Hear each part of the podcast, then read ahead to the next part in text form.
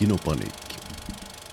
Hyvät elokuvan ystävät, tämä on KinoPaniikki-podcast ja minä olen Otto Suuronen, pitkän linjan sinefiili, elämänkuvan arkeologi ja valkokangas romantikko. KinoPaniikki-podcastin ensimmäisen tuotantokauden keskiössä ovat Kielletyt Kelat, eli suomalaisen elokuvasensuurin kynsiin jääneet elokuvat. Kielletyissä keloissa käydään läpi valtion elokuvatarkastamon kieltämiä elokuvia ja tarkastellaan lempeällä huvittuneisuudella viime vuosisadan moraalipaniikkia. Kielletyissä keloissa tehdään matkaa elokuvien, historian ja osin myös politiikan koukeroihin.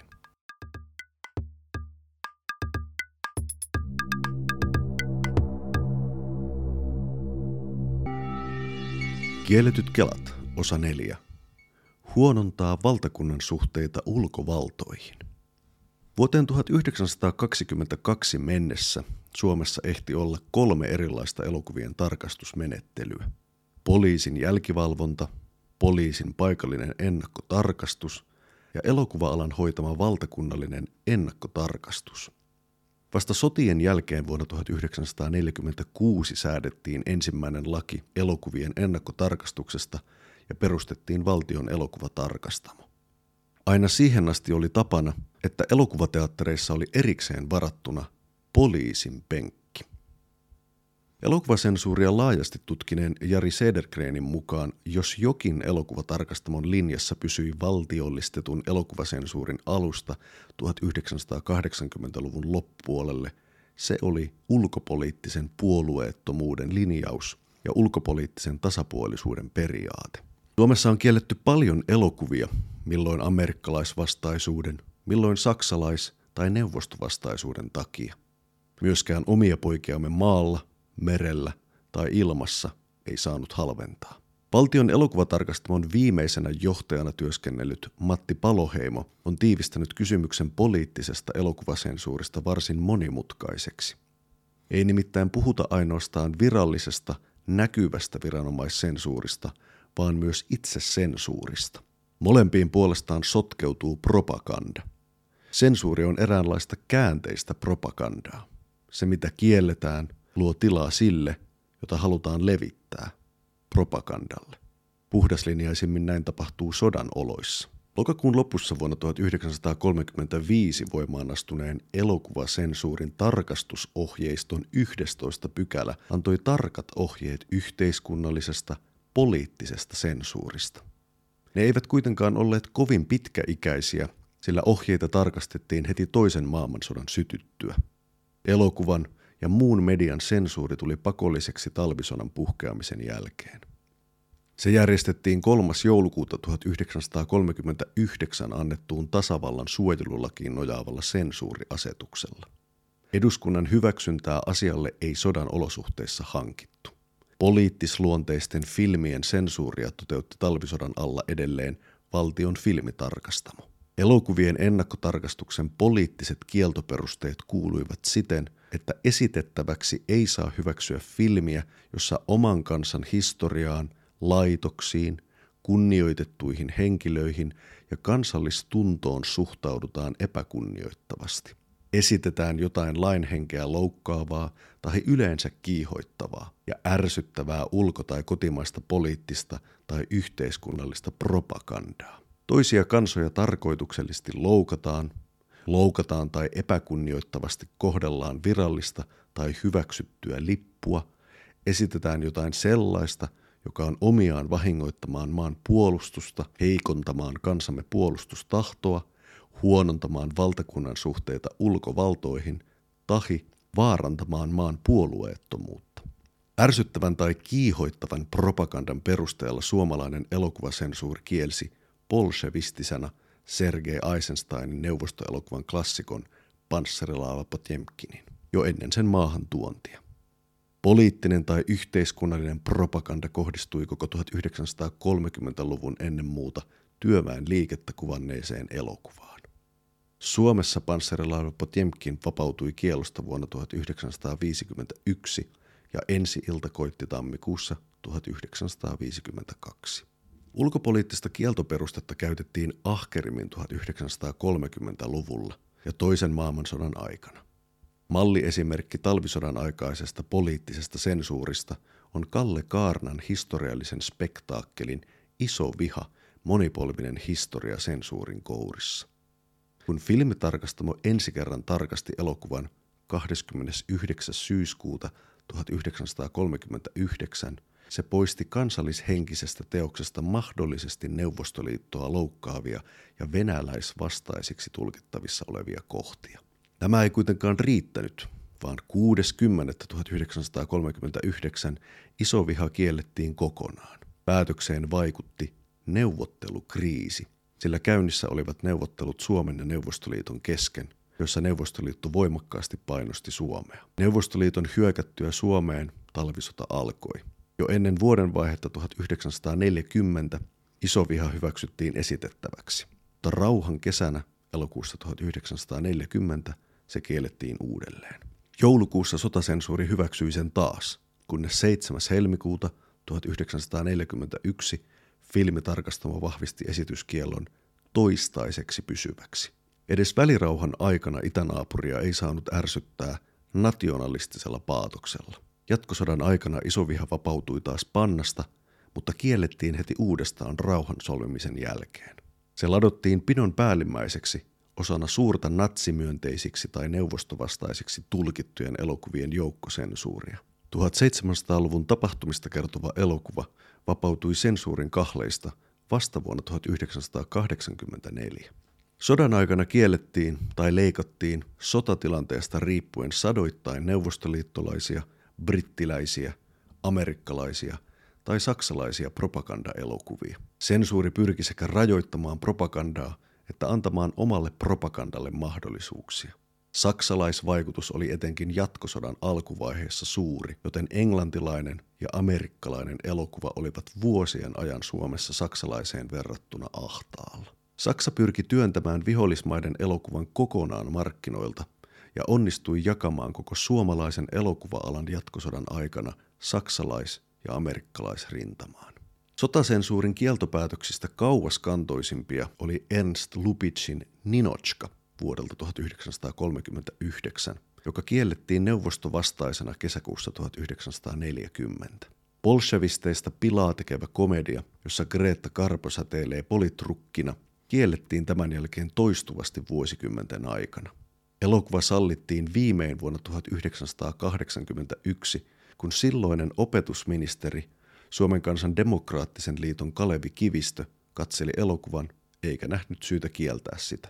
Tosin silloinkaan valtion elokuvatarkastamo ei päästänyt sitä elokuvateattereihin leikkaamattomana, vaan poisti kohdan, jossa keskustellaan Leninin kuvan kanssa.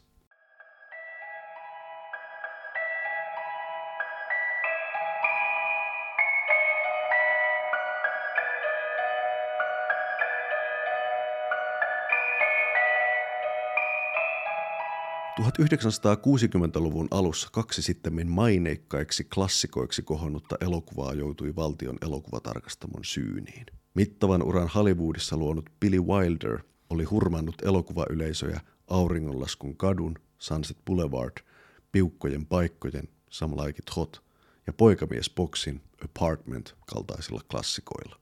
Wilderin vuonna tuhatyhdeksänsataakuusikymmentäyksi valmistunut komedia yksi kaksi kolme kiellettiin kolmesti vuosina tuhatyhdeksänsataakuusikymmentäkaksi, tuhatyhdeksänsataakuusikymmentäkuusi ja tuhatyhdeksänsataakuusikymmentäyhdeksän. Elokuvan tapahtumat sijoittuvat kylmän sodan aikaiseen jaettuun Berliiniin, jossa Wilderin satiirinen näkökulma pilkkaa molempia ilmansuuntia, amerikkalaisuutta ja neuvostoliittolaisuutta, idän ja lännen erilaisia yhteiskuntajärjestelmiä, kapitalismia ja kommunismia sekä saksalaista kansanluonnetta. Elokuvaa kuvattiin kesällä tuhatyhdeksänsataakuusikymmentäyksi juuri ennen Berliinin muurin pystytystä.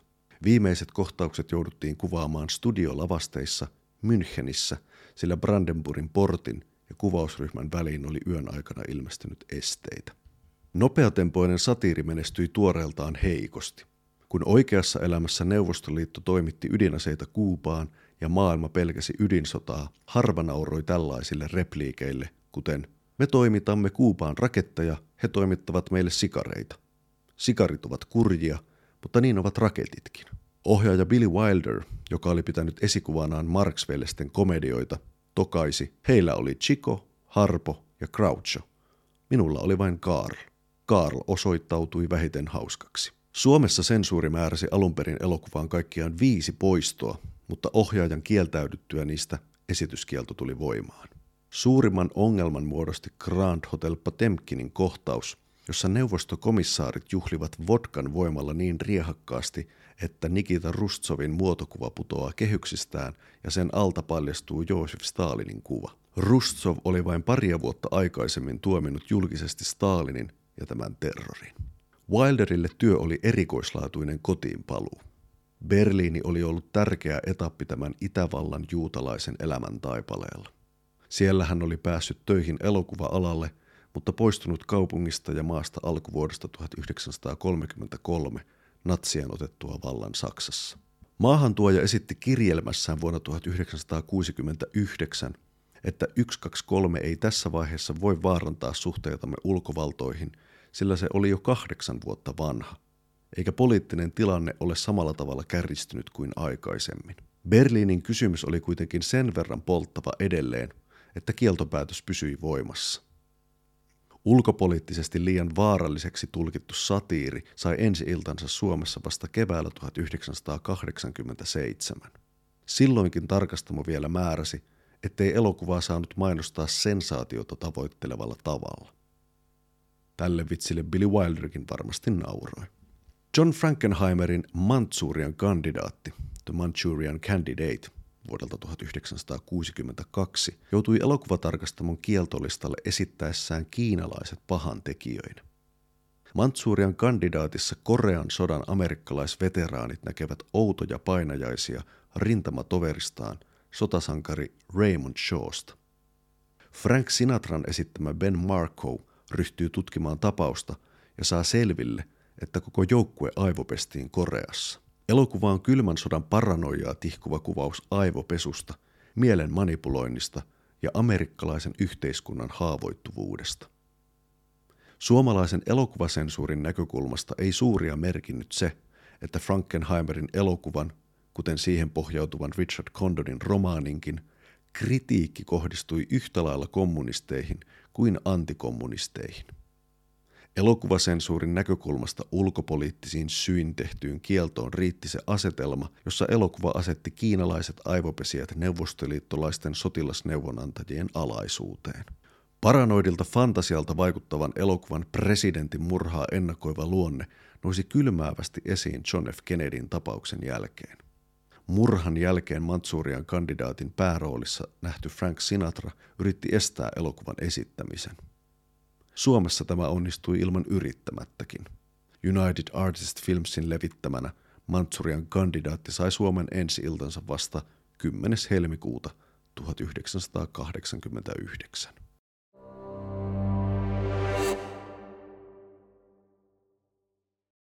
Salainen agentti nolla nolla seitsemän Istanbulissa, From Russia with Love, vuodelta tuhatyhdeksänsataakuusikymmentäkolme, sai ensi-iltansa Suomessa neljästoista elokuuta tuhatyhdeksänsataakuusikymmentäneljä. Maailman ensi-illasta Lontoossa oli jo kymmenen kuukautta. Puoli vuotta aikaisemmin elokuva oli tuotu Ruotsiin nimellä Agent nolla nolla seitsemän ser rött. Agentti nolla nolla seitsemän näkee punaista. Viittaukset Neuvostoliittoon oli jätetty pois agenttitarinan suomenkielisestä nimestä. Alkuvuodesta tuhatyhdeksänsataakuusikymmentäneljä valtion elokuvatarkastamo oli määrännyt elokuvan esityskieltoon. Jo ennen virallista tarkastusta levitysyhtiö United Artists oli lyhentänyt elokuvaa minuuttikaupalla omasta tai viranomaisten aloitteesta. Elokuvatarkastamo oli myös pyytänyt konsulttiapua ulkoministeriöstä ja lähettänyt käsikirjoituksen tarkastettavaksi osastopäällikkö Matti Tuoviselle. Ministeriö ei vaatinut bondin kieltämistä, mutta Arvo Paasivuoren johtama elokuvatarkastamo otti jyrkemmän linjan. James Bond-elokuvasarjan aloittanut Salainen agentti nolla nolla seitsemän ja tohtori No, doctor No vuodelta tuhatyhdeksänsataakuusikymmentäkaksi oli hyväksytty Suomessa levitykseen ikärajalla koo kuusitoista ilman sensuuripoistoja. Lipputuloja tosin verotettiin kolmekymmentä prosentin haittaverolla väkivaltasisällön perusteella. Salainen agentti nolla nolla seitsemän Istanbulissa joutui ankarampaan syyniin, ainakin osittain siksi, että neuvostokonsulaattien liepeillä vakoilu ja kamppailu neuvostoliittolaisesta salakirjoituskoneesta menivät Kekkoslovakiassa liian pitkälle. Levitysyhtiön valituksen johdosta tarkastusprosessi eteni elokuvalautakuntaan, jossa juustohöylä-tyyppinen lyhentäminen jatkui. Kun elokuva lopulta hyväksyttiin esitettäväksi, se oli leikattu paikoin sekavaan muotoon, koska noin kaksikymmentä jaksoa oli lyhennetty. Neuvostotiedustelua koskevat repliikit ja Neuvostoliiton konsulaatin alla vipeltävät viemärirotat oli siivottu ystävyyden, yhteistyön ja avunannon hengessä pois. Lipputuloille oli määrätty rankaisevan korkea viidenkymmenen prosentin elokuvavero. Uusinta ensi-iltojen myötä elokuva täydentyi vähitellen kuin palapeli, jonka kokoaminen kesti vuosikymmeniä. Silti vielä tuhatyhdeksänsataakahdeksankymmentäluvullakaan James Bond ei ollut ulkopoliittisesti vaaraton. Roger Mooren tähdittämän Octopussy mustekalan vuodelta tuhatyhdeksänsataakahdeksankymmentäkolme kaikkia repliikkejä ei uskallettu kääntää suomeksi. Sodan lietsoja kenraalin julistus "Huomenna minä olen Neuvostoliiton sankari" jätettiin tarkoituksella kääntämättä. Elokuvien ennakkotarkastuslainsäädännön uudistaminen hyväksyttiin eduskunnassa tuhatyhdeksänsataakuusikymmentäviisi, mutta kuten jo todettua, pykälä ulkopoliittisista perusteista pysyi suomettuneessa ilmapiirissä vahvana. Elokuva tuli kieltää, jos sen esittäminen saattoi vaarantaa yleistä järjestystä tai turvallisuutta tai maanpuolustusta taikka huonontaa valtakunnan suhteita ulkovaltoihin. Sensuurin ulkopoliittiset perusteet etenkin suhteessa Suomen ja Neuvostoliiton suhteisiin sekä yleiseen järjestykseen loivat ilmapiiriä, joka ruokki virallisen sensuurin lisäksi myös itsesensuuria. Useita elokuvia oli tästäkin eteenpäin ulkopoliittisin perusteen pannassa kymmeniä vuosia. tuhatyhdeksänsataaseitsemänkymmentäluvun ulkopoliittisen elokuvasensuurin tapauksia oli suomalaissyntyisen norjalaisen Kaspar Vreden ohjaama Päivä Ivan Denisovitsin elämässä. Stalinin ajan vankileirikuvaus ilmestyi kyllä Aleksander Solzhenitsin kirjana Suomessa, mutta elokuva kiellettiin ulkopoliittisista syistä yksimielisesti. Maahantuoja Jörn Donner teki valituksen aiheesta, jolloin elokuvalautakunnassa jouduttiin äänestämään kieltopäätöksestä. Äänin viisi neljä kielto pantiin täytäntöön. Donner jatkoi valitusprosessiaan korkeimpaan hallinto-oikeuteen, joka katsoi, ettei valitus antanut aihetta toimenpiteisiin. Elokuva herätti poikkeuksellista mielenkiintoa ulkoasiainministeriössä. Osin johtuen siitä, että elokuvalautakunnan puheenjohtaja Ragnar Meinander opetusministeriöstä oli yksityisesti pitänyt kieltopäätöstä traagisena Suomen maineelle ulkomailla. Kun Päivä Ivan Denisovitsin elämässä esitettiin Ruotsin televisiossa, suomalaisia katsojia suojeltiin ulkopoliittiselta sanomalta katkaisemalla linkkiyhteydet Ahvenanmaalle. tuhatyhdeksänsataakahdeksankymmentäluvulla ulkopoliittinen sensuuri oli murroksessa ja ulkomaisen elokuvan osalta jo varsin vähäistä. George Orwellin vuonna tuhatyhdeksänsataakahdeksankymmentäneljä kieltotapaukseksi nousi kuitenkin Yhdysvalloissa kesän hittielokuvaksi kivonnut zen-anarkisti John Milliuksen Punainen vaara, Red Dawn, joka oli kylmän sodan uhkeimpia elokuvallisia tuulahduksia. Se oli erityisen kuumaperuna myös Suomessa, sillä John Miliuksen superpatriottinen toimintaseikkailu kiellettiin meillä kaikessa hiljaisuudessa ulkopoliittisista syistä, Neuvostoliiton pyynnöstä. Häpeilemättömän militaristisessa vainhoharha-fantasiassa Patrick Swayze, Charlie Sheen ja muut aikalaisnuoret esittävät periamerikkalaisen pikkukaupungin high school-jätkiä, jotka kommunistisen hyökkäyksen alkaessa pakenevat vuorille ja aloittavat sieltä käsin sissisodan. Punaisen vaaran kieltoperusteeksi valtion elokuvatarkastamon johtaja Jerker A. Eriksson totesi maamme puolueettomuuspolitiikan. Jos jossakin elokuvassa intohimoisesti hyökätään toista maata vastaan, sen ei katsota olevan sopusoinnussa ulkopolitiikkamme kanssa, sanoi Eriksson Pohjalaiselle huhtikuussa tuhatyhdeksänsataakahdeksankymmentäviisi. Glasnostin myötä Punainen vaara vapautettiin kielosta videolevitykseen vuonna tuhatyhdeksänsataakahdeksankymmentäyhdeksän. Sylvester Stallone ja miehen rakastetuin fiktiohahmo Rocky Balboa muuttui vahvasti ensimmäisen Rocky-elokuvan haaveilevasta laitakaupungin kulkijasta neljänteen elokuvaan tultaessa kansallissankariksi, jonka tehtäväksi tuli lopulta toimia maailmanpoliittisen propagandan lähettilään. Rocky nelonen vuonna tuhatyhdeksänsataakahdeksankymmentäviisi valmistui kylmän sodan ratkaisevassa loppukaarteessa, ja nykypäivän perspektiivistä sen voi lukea pelottomana poliittisen valtapelin viestin viejänä.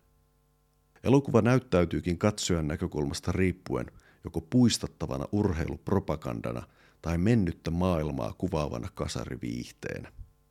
Elokuvan musiikkivideomaisessa treenimontaaseissa korostetaan amerikkalaisen turvautuvan luomumenetelmiin ja vastapuolen olevan enemmän kone kuin ihminen. Stallonen esittämä Rocky Balboa sahaa tukkeja ja kipaisee vuoren huipulle, samalla kun ruotsalaisen Dolph Lundgrenin esittämä Ivan Drago on koekaniinina laboratoriossa ja saa dopingia. Rocky nelonen joutui varotoimenpiteenä valtion elokuvatarkastamon kynsiin, mutta kokonaan sitä ei kielletty.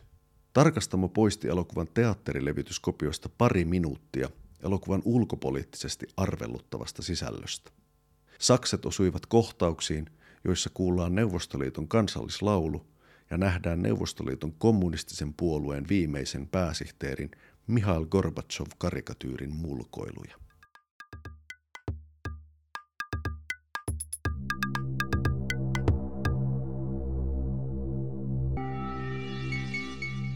Renny Harlinin pitkän elokuvan debyytti Jäätävä polte tai Born American oli tuhatyhdeksänsataakahdeksankymmentäluvun puolivälin ulkopoliittinen kuuma peruna.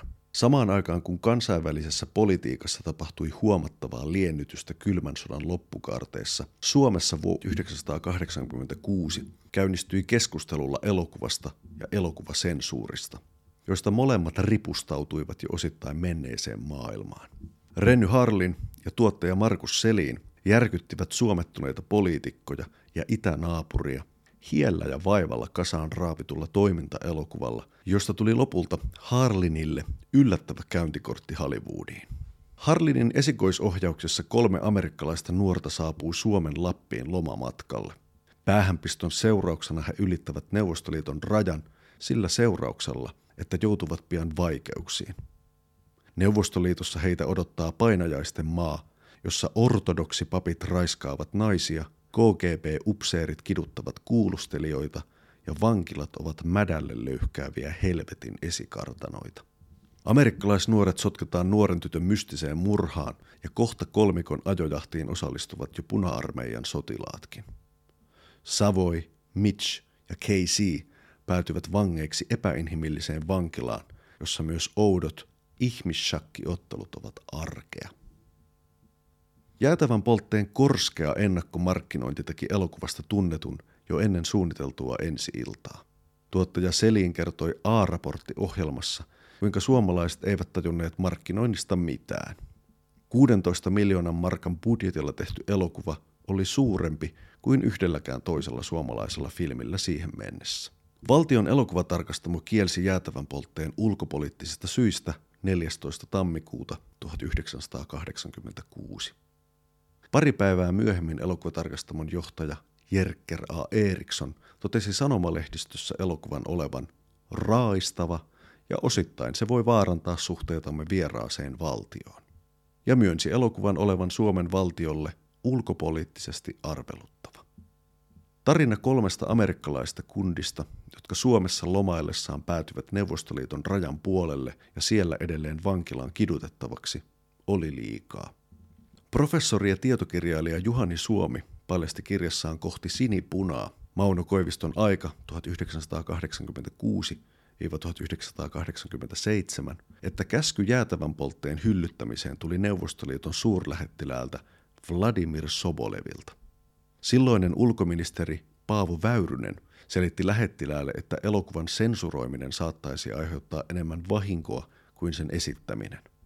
Sobolev pysyi tiukasti kannassaan ja vaati toimenpiteitä julman ja avoimen neuvostovastaiselle elokuvalle.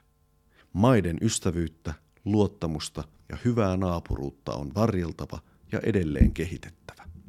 Tästä alkoi alkuvuoden tuhatyhdeksänsataakahdeksankymmentäkuusi kestänyt mediamylläkkä, jossa Harlinia ja Seliniä lyötiin August Ahlqvist-maisin mittasuhtein.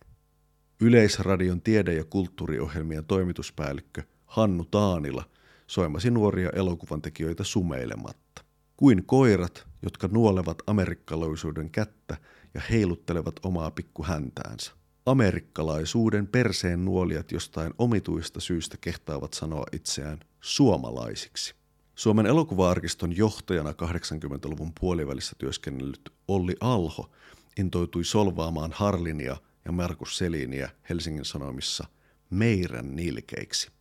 Alhon mielestä Jäätävä polte oli kouluesimerkki elokuvasta, jossa tappaminen ja väkivalta esitettiin ainoana tapana kommunikoida neuvostoliittolaisten kanssa. Alho ei tuntenut suurempaa surua elokuvatarkastamon päätöksestä kieltää elokuva. Kritiikin kirpeyteen saattoi vaikuttaa se, että Markus Selin oli nimitellyt Alhoa muumioksi. Sensuuripäätöksen jälkeen Jäätävä polte tuomittiin toimittajien tiimoilta liki yksimielisesti ääritaantumukselliseksi ja epäinhimilliseksi propagandaksi, jolla ei haluttu olevan mitään tekemistä elokuvakulttuurin kanssa. Nuoremman polven toimittajista Ylioppilaslehden Timo Harakka kutsui Harlinia reaganilaisia idiootteja nuolevaksi suomalaisrunkkariksi. Harakka oli kuitenkin valmis antamaan tekijöiden reaganilaisuuden anteeksi, sillä elokuvassa oli hänen mielestään taikaa ja imua. Se herätti katsojan sisäisen kahdeksanvuotiaan ja muistutti siitä, miten mahtavaa elokuvan katsominen oli lapsena ollut. Elokuvan levitysyhtiö Kinosto valitti kieltopäätöksestä valtion elokuvalautakunnalle, joka käsitteli tapauksen, mutta päätös oli identtinen elokuvatarkastamon kanssa. Päätös ei ollut kuitenkaan yksimielinen, sillä elokuvalautakunnan puheenjohtaja, opetusministeriön hallitusneuvosto Ulla Long esitti, että elokuva hyväksyttäisiin esitettäväksi sillä ehdolla, että sitä olisi lyhennetty hyvien tapojen vastaisista ja raaistavista kirkko- ja ampumiskohtauksista. Sen sijaan esimerkiksi omistakin sensuuriskandaaleistaan tuttu Jörn Donner kannatti elokuvan kokonaan kieltämistä. Kinosto jätti uudelleen tarkastettavaksi elokuvan neljä minuuttia lyhennetyn version ja valitti elokuvalautakunnan päätöksestä korkeimmalle hallinto-oikeudelle. Elokuvatarkastamo käsitteli lyhennetyn version ja kielsi sen yhä totaalisesti. Tällä kertaa ulkovaltoihin viittaavat perustelut kuitenkin poistuivat ja jäljelle jäi vain elokuvan raaistavuus. Saman päätöksen antoi jälleen myös elokuvalautakunta, jonne Kinosto oli tehnyt valituksen tarkastamon linjasta. Kuukausia kului ja korkeimman hallinto-oikeuden päätös tuli vihdoin pyhäinpäivän koittaessa loppuvuodesta tuhatyhdeksänsataakahdeksankymmentäkuusi. Korkein hallinto-oikeus kumosi elokuvatarkastamon ja elokuvalautakunnan päätökset ja palautti asian elokuvatarkastamoon uudelleen käsiteltäväksi. Elokuvatarkastamo tarkasteli elokuvan uudelleen neljäntenätoista päivänä marraskuuta tuhatyhdeksänsataakahdeksankymmentäkuusi. Aiemmin kokonaan kielletty elokuva muuttui nyt alle kuusitoistavuotiaalta kielletyksi sillä ehdolla, että siitä poistettiin vajaalla minuutilla raistavaa kohtausta. Vapauttava päätös oli nyt yksimielinen, eikä Jäätävää poltetta rangaistu enää edes korkeammalla elokuvaverolla. Yhdysvalloissa Jäätävä polte oli saanut ensi-iltansa jo kesän tuhatyhdeksänsataakahdeksankymmentäkuusi aikana.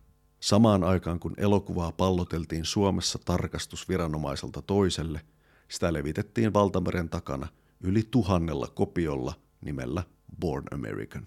Liki vuodella viivästynyt Suomen ensi-ilta koitti yhdeksästoista joulukuuta tuhatyhdeksänsataakahdeksankymmentäkuusi. Tässä välissä levittäjäkin vaihtui Kinoston toimintaa jatkaneeseen Finkinoon, joka otti elokuvasta vain neljä filmikopiota alun perin kaavailtujen kymmenen sijaan. Momentum oli ajanut jo elokuvan ohi ja katsojia kertyi lopulta alle kolmekymmentäviisituhatta. Markus Selin on myöhemmin todennut, että jos kontillinen banaaneja makaa vuoden satamassa, ne pilaantuvat. Samalla tavalla Jäätävä polte happani odotellessa. Suomalaisiin elokuviin kohdistuvasta sensuurista lisää tulevassa jaksossa seitsemän. Kylmän sodan hiivuttua elokuvien kieltäminen Suomessa poliittisista syistä loppui. Neuvostoimperiumin luhistumisen myötä suomettuneisuuden ajan sensuuriargumentit haihtuivat ilmaan. Sylvester Stallonen rampoja toki paheksuttiin, ja aikalaiskriitikoille Die Hardin kaltaiset tuhatyhdeksänsataakahdeksankymmentäluvun rautaiset toimintaelokuvat olivat yleensä yhtä kuin roskaa, mutta elokuvatarkastamon kieltoperusteet eivät niihin enää yltäneet. Vuonna tuhatyhdeksänsataakahdeksankymmentäkahdeksan voimaan tulleeseen ja vuonna kaksituhatta kumottuun videotarkastuslakiin ei sisältynyt ulkopoliittista kieltoperustetta. Näin oli synnytetty tilanne, jossa elokuvateatteri elokuva saatettiin kieltää tai sensuroida ulkopoliittisin perustein, koska elokuvateatteri esityspaikkana koettiin joukkokokouksen kaltaiseksi, mutta videotallenteena kotikatselussa sama elokuva oli hyväksyttävä. Ulkopoliittinen sensuuri loppui pikkuhiljaa, mutta lakiin kirjoitettuna se eli aina vuoden kaksituhattayksi kuvaohjelmien tarkastuslakiin saakka.